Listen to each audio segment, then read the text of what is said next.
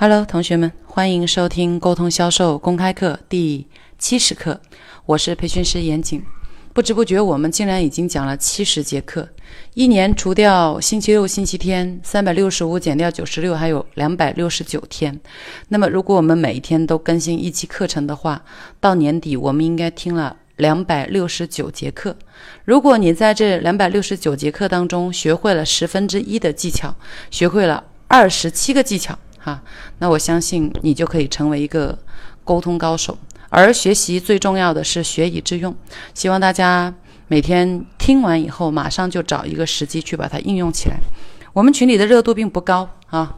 呃，今天有一个朋友跟我讲说，感觉我是一个很佛性的培训师。我的群建在那里，有那么多的人，然后我每天没有在没有时间在群里面跟大家互动，跟大家建立关系，也没有见到我群里面有很热络的感觉哈。那其实他就会觉得这样子的沟通是不是在单向沟通？是不是学员们都没有听？而我认为我在认真的讲啊，如果你一节课没有听，十节课没有听，一百节课你总该总该听了吧？如果一百节课当中你听了其中的一节课，你从中获得了你想要的某一个知识点，而改善了或者帮助了你的某一次沟通结果。我认为你待在群里就很值得。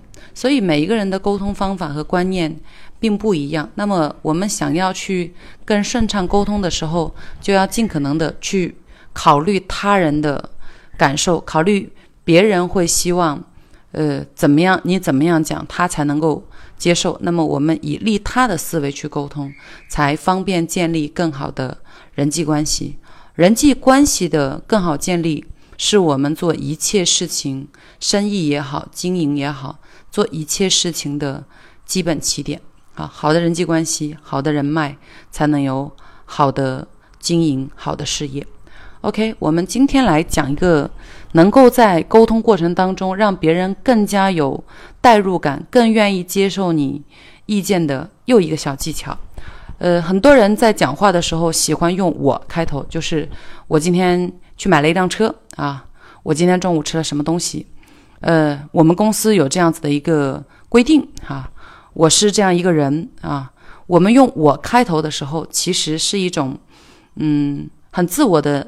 表达方式就是我就是这样，啊，我不管你怎么想，反正我的观点、我的立场就是如此。我需要你来去配合我。因此，呃，当别人听到，比如说我们自己吧，我们听到别人要讲我怎么样的时候，我们内心首先反抗的也是想，而我是怎么样。所以，如果有一个人跟你讲说我的意见就是这样，那你会说，而我的意见呢是这样这样这样的。所以用我开头去沟通，很容易引起沟通对抗。那怎么样转一个开场白，转一个话术，让这种沟通对抗减小甚至消失呢？好，教给大家，把我转成我们可以。比如说，我有一个想法，改成我们可以探讨一下，有这样一个想法啊。比如说，我想，呃，我们公司是这样规定的，我们可以改成我们可以看一看公司的规定是怎么样的啊。或者说，我想去这个吃火锅。可以改成，我们可以一起吃个火锅吗？那么大家发现没有？通过这样子的转换以后，变成大家要共同去参与和投入的一件事情。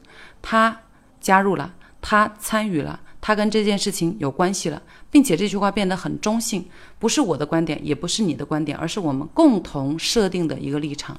好，这让别人听起来会更加的舒服，而他的大脑在接收这个信息的时候，他的对抗性和抗拒点。就会更加的低啊！大家可以在生活当中去跟各种人尝试啊，而且也适用于各种不同的场景。大家可以实践的去测试一下，无论是生活当中还是商务会谈当中，都可以记住核心原则，就是当你想说我的时候，一定要把它转化成我们可以再接你后面要的内容啊。